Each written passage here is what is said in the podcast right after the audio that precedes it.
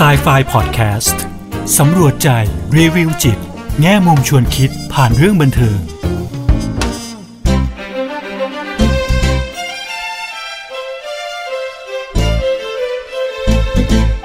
สวัสดีค่ะ กลับมาพบกับครูเอดรกุลวดีทองไพบูลกับ s ายไฟพอดแคสต์กันอีกครั้งนะคะ พอดแคสต์ที่จะนำพวกเราไปสำรวจใจ รีวิวจิต แง่มุมชวนคิดผ่านเรื่องบันเทิงค่ะ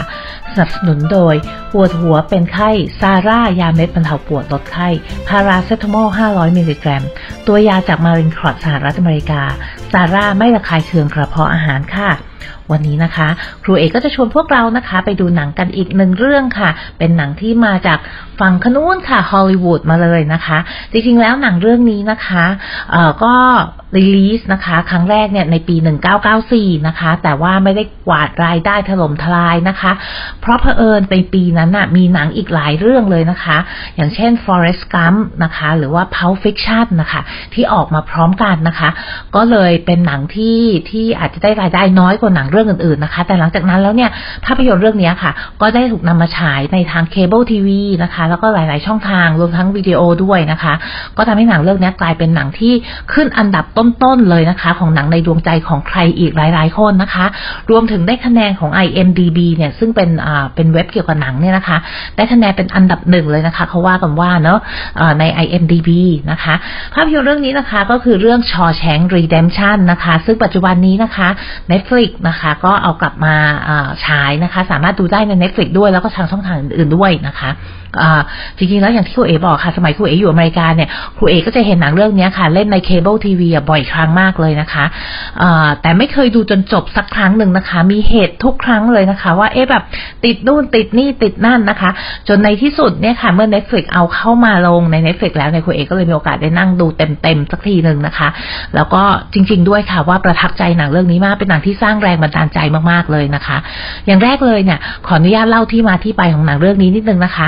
หนังเรื่องนี้ค่ะทำมาจากนิยายนะคะ ชื่อเรื่อง Rita Hayworth and Shawshank Redemption นะคะ นิยายเรื่องนี้เขียนโดย Stephen King นะคะ ก็เป็นนักเขียนที่หลาย ๆ ท่านอาจจะเคยรู้จักนะคะ งานของสตีเวนคิงเนี่ยหลายเรื่องเลยนะคะ ถูกนำมาทำเป็นภาพยนตร์นะคะ ก็คุ้นเคยกับการเอาเอานิยายของเขามาทำเป็นภาพยนตร์อยู่นะคะแต่เราก็จะเห็นนะคะว่าพอมาเป็นหนังแล้วเนี่ย ชื่อก็จะถูกสั้นลงนะคะ จริงแล้วริต้าเฮเวิร์ดเนี่ยค่ะ เป็นดารานะคะ เป็นดาราที่ฮอลลีวูดเหมือนกันนะคะ สวยมากนะคะ เซ็กซี่มากเลยนะคะ แล้วก็เป็นที่ติดตามนะคะเป็นที่หมายปองของชายหนุ่มหลายคนนะคะ ทีนี้เดี๋ยวเวลาครูเอไปเล่าเรื่องย่อก็จะเล่าให้ฟังว่าริต้าเฮเวิร์ดเนี่ยมามีส่วนยังไงเกี่ยวกับหนังเรื่องนี้นะคะ แต่พอเป็นหนังแล้วเนี่ยเขาก็ถูกตัดลงมานะคะ ให้ชื่อเรื่องแค่ว่า Shawshank Redemption นะคะ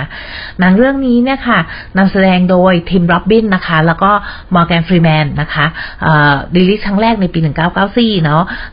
แล้วก็ถูกเสนอนะคะ ชื่อเข้าชิงรางวัลออสการ์มากมายหลายหลาย category เลยนะคะ หลายประเภทมากนะคะ แต่ว่าก็ไม่ได้นะคะ แต่อย่างไรก็ตามเนี่ย ความที่ได้เสนอชื่อนะคะ ก็เลยทำให้หนังเรื่องนี้เป็นที่รู้จักด้วยนะคะอะเดี๋ยวครูเอจะขอเล่าเรื่องย่ออย่างสั้นๆเลยนะคะ เพราะคิดว่าหลาย ๆ ท่านนะคะที่ที่ฟังรายการอยู่อะอาจจะเคยได้ดูหนังเรื่องนี้แล้วนะคะครูเอก็จะขออนุญาตเล่าเอาเฉพาะสิ่งที่สำคัญสำคัญใจความสำคัญของหนังเรื่องนี้เลยนะคะหนังเรื่องนี้เนี่ยเป็นเรื่องราวที่อ่าจริงๆแล้วของผู้ชายสองคนหลักๆ เลยนะคะ คนหนึ่งก็คือแอนดี้นะคะแอนดี้เนี่ยเป็นนายธนาคารนะคะ อันนี้เล่นโดย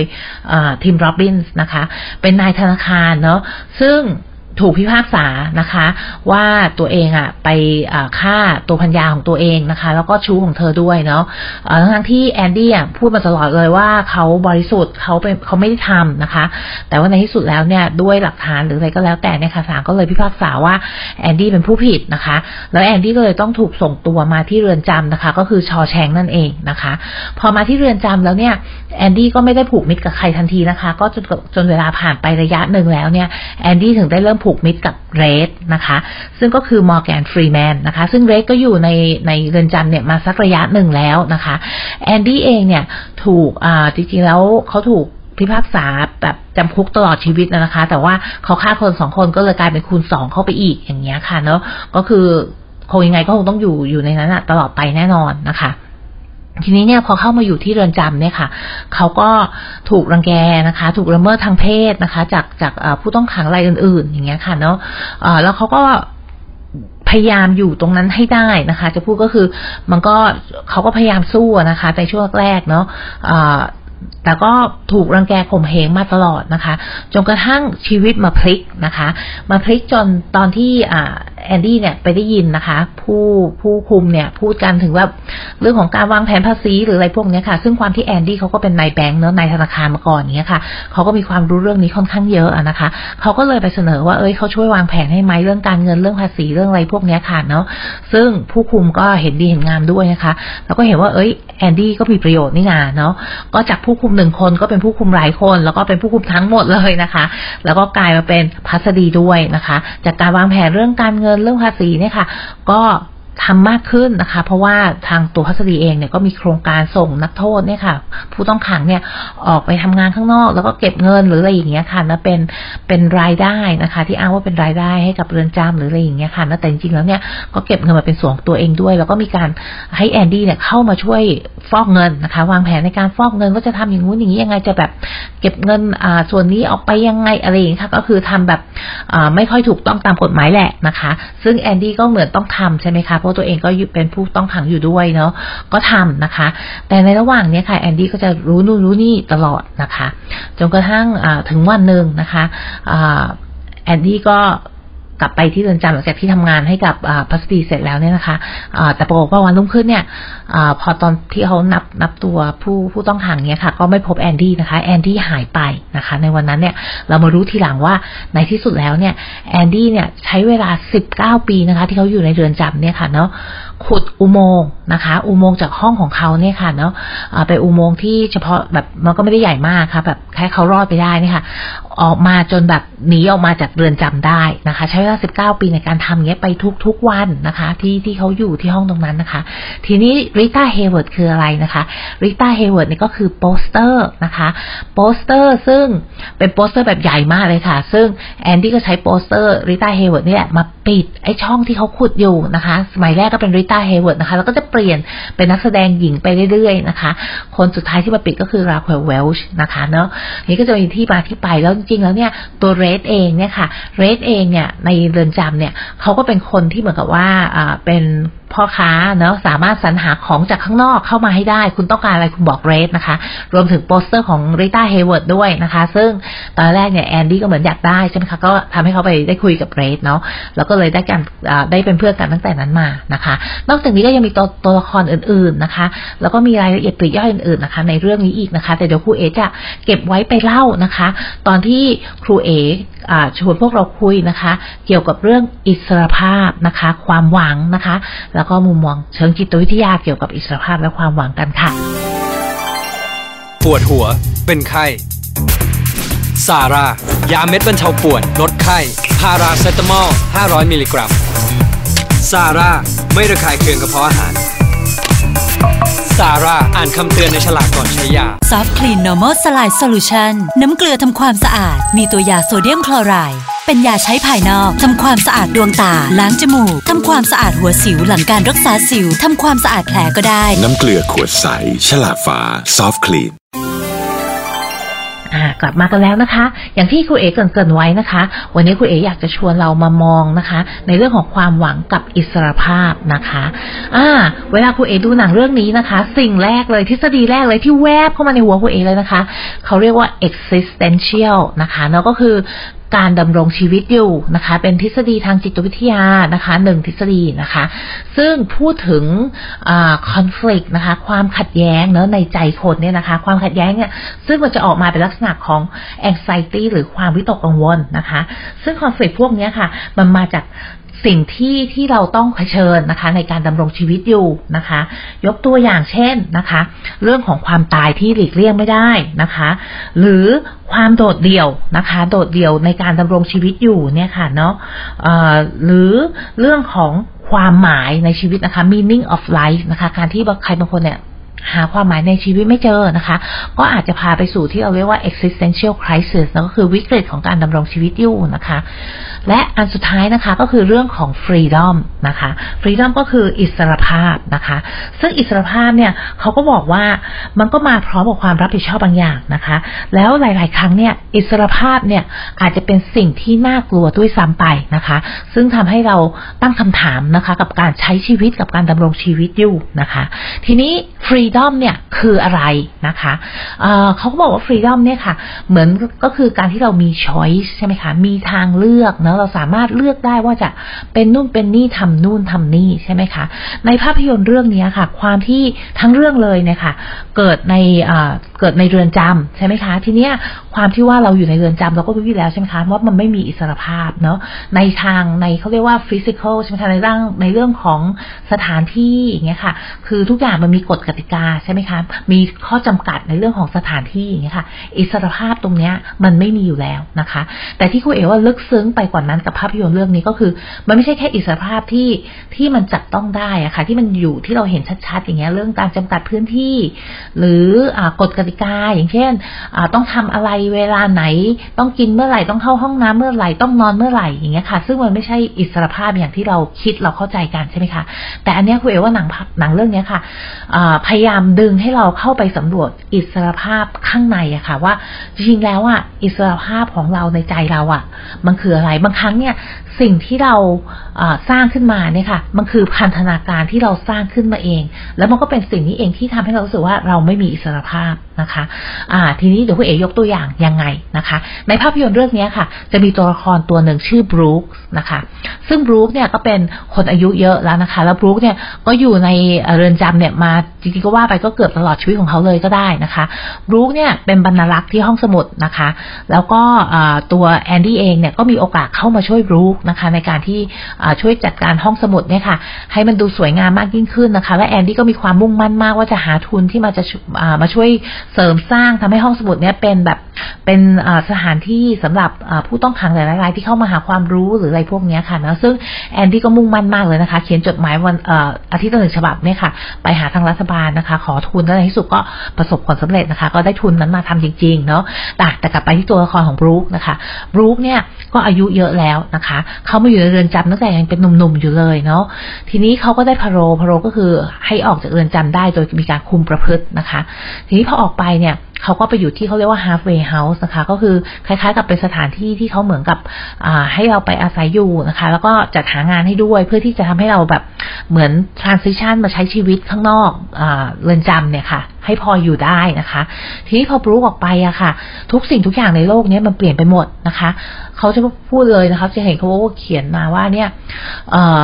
ทุกอย่างมันไวไปหมดเลย รถราอะไรก็เยอะแยะไปหมดใช่ไหมคะะเขาก็ไม่คุ้นเคยนะคะ ไม่คุ้นเคยกับการที่จะอยู่ตรงนั้นนะคะะแม้กระทั่งการทำงานอย่างเงี้ยค่ะทำผิดนิดผิดหน่อยก็ถูกคนนู้นคนนี้ว่าอย่างเงี้ยใช่ไหมคะถูกเจ้านายว่าถูกคนโน้นตำหนิอะไรอย่างเงี้ยค่ะ แล้วคนที่มีอายุมากแล้วที่อยู่กับในเรือนจำมาทั้งชีวิตนะคะ ที่แบบว่าเหมือนจะทำอะไรก็ต้องขออนุญาต จะทำอะไรก็มีกฎกติกาทุกอย่างอย่างเงี้ยค่ะเนาะพอต้องออกมาใช้ชีวิตอย่างเงี้ยเขาก็จะเกิดอาการแบบปรับตัวไม่ได้นะคะ ปรับตัวไม่ได้ที่จะอยู่กับฟรีดอมนะคะ ที่เขามองว่าอันนี้คืออิสรภาพจากเรือนจำใช่ไหมคะก็คือฟรีดอมที่เขาได้เนี่ยเขาสึกว่ามันมันยากจังเลย ยากที่จะอยู่กับอิสรภาพตรงนี้ใช่ไหมคะ ที่เขาบอกว่าบางทีอิสรภาพก็อาจจะเป็นอะไรที่มันน่ากลัวมากนะคะ แล้วในสุดแล้วเนี่ยค่ะบรูก็ตัดสินใจฆ่าตัวตายนะคะเพราะเขาไม่สามารถอยู่อย่างนี้ได้เนาะพอตัดภาพมานะคะ ถึงภาพของเรสบ้างนะคะ เรดเองเนี่ยก็ได้รับพโรเหมือนกันนะคะ ในช่วงท้ายของเรื่องนะคะพอออกมาเนี่ยค่ะเรดก็มีความรู้สึกคล้าย ๆกันนะคะว่าเรื่องของการปรับตัวเรื่องของอิสรภาพที่ออกมาเนี่ยมันมันมันไม่ใช่มันเหมือนแบบเขารู้สึกว่ามันยากยากที่จะอยู่แม้กระทั่งแบบจะไปเข้าห้องน้ำเงี้ยเขาก็เคยคุ้นเคยกับการที่ต้องขออนุญาตไปเข้าห้องน้ำก่อนอย่างเงี้ยค่ะพอมาตรงเนี้ยเขาไปเมื่อไหร่ก็ได้อย่างเงี้ยค่ะเนาะแค่แค่บอกแค่แจ้งแล้วก็ไปได้เลยอย่างเงี้ยค่ะ ก็เป็นอะไรที่เขาไม่คุ้นเคยนะคะเนาะก็ทำให้ยากสำหรับเขานะคะ แล้วเขาสึกว่าโลกต่างๆ ที่เปลี่ยนไปหรืออะไรก็แล้วแต่การอยู่โลกภายนอกเนี่ยค่ะเนาะซึ่ง มันไม่เหมือนความคุ้นเคยที่เขามีสมัยที่เขาอยู่ในเรือนจำเนี่ยค่ะ มันก็ทำให้อิสรภาพของเขาอะเป็นสิ่งที่น่ากลัวนะคะทำให้เขากังวลเนาะทำให้เขาสึกว่าเขาอยู่ตรงนี้ไม่ได้นะคะ แล้วในที่สุดแล้วเนี่ยค่ะ เรกก็ตัดสินใจนะคะ เลือกที่จะทำตามที่แอนดี้นะคะ ฝากเอาไว้ก็คือไปหาของของแอนดี้นะคะ แล้วก็เดินทางไปพบแอนดี้นะคะ ที่ที่แอนดี้ได้หนีไปอยู่แล้วนะคะ ก็เป็นที่เขาเรียกว่าแบบดูสงบนะคะ เป็นอ่าเป็นทะเลนะคะ ที่แอนดี้เคยบอกกับเรดไว้ว่าเนี่ย ถ้าถ้าเขาไปเนี่ยเขาก็อยากจะมีตรงนี้นะเป็นอะไรที่เขาแบบว่า เคยคิดว่าอันนั้นนะคือที่ที่เขาอยากจะไปนะคะ ทีนี้เนี่ย อันนี้คือคุณเอเชิญชวนพูดถึงเนี่ยค่ะในเรื่องของอิสรภาพนะคะฟรีดอมนะในในเชิงของอเขาเรียกไงคะเป็น existential crisis นะคะ ก็คือมันให้เราตั้งคำถามว่า เอ้ยชีวิตเราอะดำรงอยู่เนี่ย มัน มันมันมีอะไรที่เราต้องเผชิญบ้างนะคะ แล้วบางทีไอ้ไอ้อิสรภาพพวกนี้ค่ะอย่างที่คุณเอบอกค่ะว่า มันไม่ใช่เฉพาะอิสรภาพที่ที่ได้มาจาก สิ่งของหรือว่าสถานที่ที่มันจำกัดเรา แต่นี่คืออิสรภาพที่เราเกิดขึ้นภายในใจเราอะค่ะ คือบางครั้งเนี่ยเป็นตัวเราเองอะที่สร้างกระแพงนะคะ สร้างพันธนาการให้กับตัวเราเองนะคะ อย่างที่ตัวที่แอนดี้บอกนะคะแอนดี้จะเป็นตัวละครหนึ่งอะค่ะที่มีความหวังอยู่ตลอดเวลานะคะเนาะในขณะที่เรสเองเนี่ย พอเข้ามาที่เรือนจำแล้วเนี่ยเรสเหมือน จะไม่มีความหวังนะคะ คือเรสตัดสินใจแล้วว่าเอ้ยชีวิตมันอยู่แค่นี้แหละนะเราก็จะอยู่ในเรือนจำเงี้ยตลอดไปเรื่อยจนกระทั่งเราตายนะคะ ก็คงไม่มีโอกาสได้ออกไปไหนหรอกนะก็อยู่อย่างนี้ได้นะคะ ในขณะที่แอนดี้พูดอยู่เสมอเลยนะคะว่า เขาทำอันนู้นได้ทำอันนี้ได้นะคะ แล้วเขาก็ทำให้เห็นนะคะ อย่างเช่น การที่เขาพยายามปั้นห้องสมุดใหม่ขึ้นมานะคะ ให้ให้มันแบบว่าเป็นเป็นที่เป็นสถานที่ที่คนอื่นมามาศึกษาหาความรู้ได้นะคะเป็นสถานที่อีกที่หนึ่งสำหรับผู้ต้องขังเนี่ยค่ะ ที่จะเข้ามาผ่อนคลายกับการอ่านหนังสือได้นะคะเนาะเขาก็สามารถทำตรงนี้ขึ้นมาได้นะคะเพราะว่าเขามีความมุ่งมั่นที่จะทำตรงนั้นนะคะ หรือแม้กระทั่งการที่เขาสอนนะคะผู้ต้องขายคนนึงเป็นเด็กหนุ่มนะคะจนกระทั่งสอบผ่านมัธยมศึกษาได้นะคะ ก็เป็นความมุ่งมั่นของแอนดี้นะคะ ที่ทำอะไรที่แบบว่าเพื่อคนอื่นนะคะ ทีนี้คุณเอกจะบอกว่าโฮปเนี่ยค่ะ ความหวังเนี่ยมันคือ ความมุ่งมั่นนะคะความมุ่งมั่นที่ที่ที่จะทำให้ถึงเป้าหมายที่เรามีอะคะ่ะเพราะฉะนั้นเนี่ยถ้าใช้นิยามนี้ใช่ไหมคะเราก็จะเห็นชัดๆเลยว่าแอนดี้มีความหวังอยู่ตลอดเวลาเขามีเขามีเป้าหมายที่ชัดเจนนะคะ ไม่ว่าจะเป็นเรื่องของการสร้างห้องสมุดนะคะ การที่จะสอนให้เด็กคนหนึ่งอะผ่านสอบผ่านระดับมัธยมได้นะคะ หรือแม้กระทั่งการที่จะพาตัวเองอะหนีออกไปจากไอ้เรือนจำชอแชงได้นะคะแอนดี้เนี่ยมีเป้าหมายอยู่ตลอดเวลานะคะ แล้วเขาก็มีความมุ่งมั่นนะคะ ที่จะไปถึงเป้าหมายตรงนั้นนะคะ แล้วมันก็ทำให้เกิดแรงจูงใจใช่ไหมคะ แล้วโฮปเนี่ยค่ะ ก็จะเป็นสิ่งที่หล่อเลี้ยงใช่ไหมคะเป็นความหวังว่าเอ้ยเราจะไปถึงเป้าหมายตรงนั้นได้นะคะ ทีนี้เนี่ยครูเอก็เลยนึกถึงนะคะ นึกถึงโค้ดคำพูดหนึ่งนะคะ ที่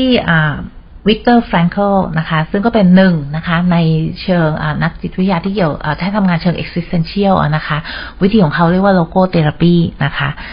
วิกเตอร์แฟรงเคิลเนี่ยเขาเองก็เคยอยู่ในค่ายกักกันนะคะ เป็นค่ายผู้อพยพเนี่ยนะคะ สมัยสงครามโลกครั้งที่สองนะคะ แล้วก็ถูกทำทารุณกรรมเยอะแยะมากมายนะคะ แต่ในที่สุดเนี่ยเขาก็ survive ก็คือรอดออกมาได้นะคะ ใช้ชีวิตอยู่ได้เนาะแล้วเขาก็ออกมาเขียนหนังสือที่เกี่ยวกับเรื่องนี้ค่ะ ความหมายของชีวิตนะคะ มันจะมีโค้ดหนึ่งนะคะ ที่เขาพูดนะคะเขาบอกว่าตอนที่เขาอยู่ค่ายกักกันเนี่ยเขาบอกว่า everything can be taken from a man นะคะ ก็คือทุกอย่างเนี่ยสามารถเอาไปจาก มนุษย์ได้หมดนะคะ บัตวันเต็งนะคะ เขาบอกว่ายกเว้นสิ่งเดียวเท่านั้นนะคะ เขาก็บอกว่า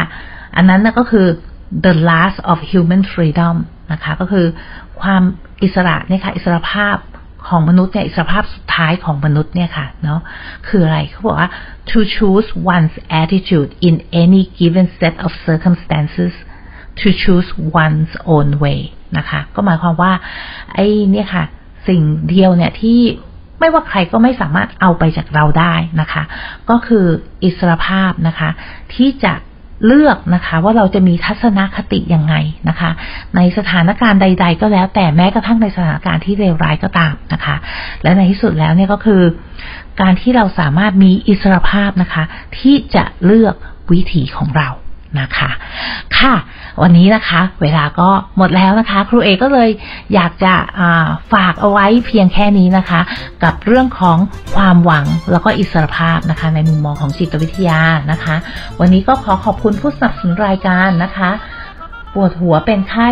ซาร่ายาเม็ดบรรเทาปวดลดไข้พาราเซตามอล 500 มิลลิกรัม เป็นยาสามัญประจำบ้าน ตัวยาจากมารินครอดสหรัฐอเมริกา ซาร่าไม่ระคายเคืองกระเพาะอาหาร ซาร่าอ่านคำเตือนในฉลากก่อนใช้ยาด้วยค่ะ วันนี้เวลาหมดแล้ว สวัสดีค่ะ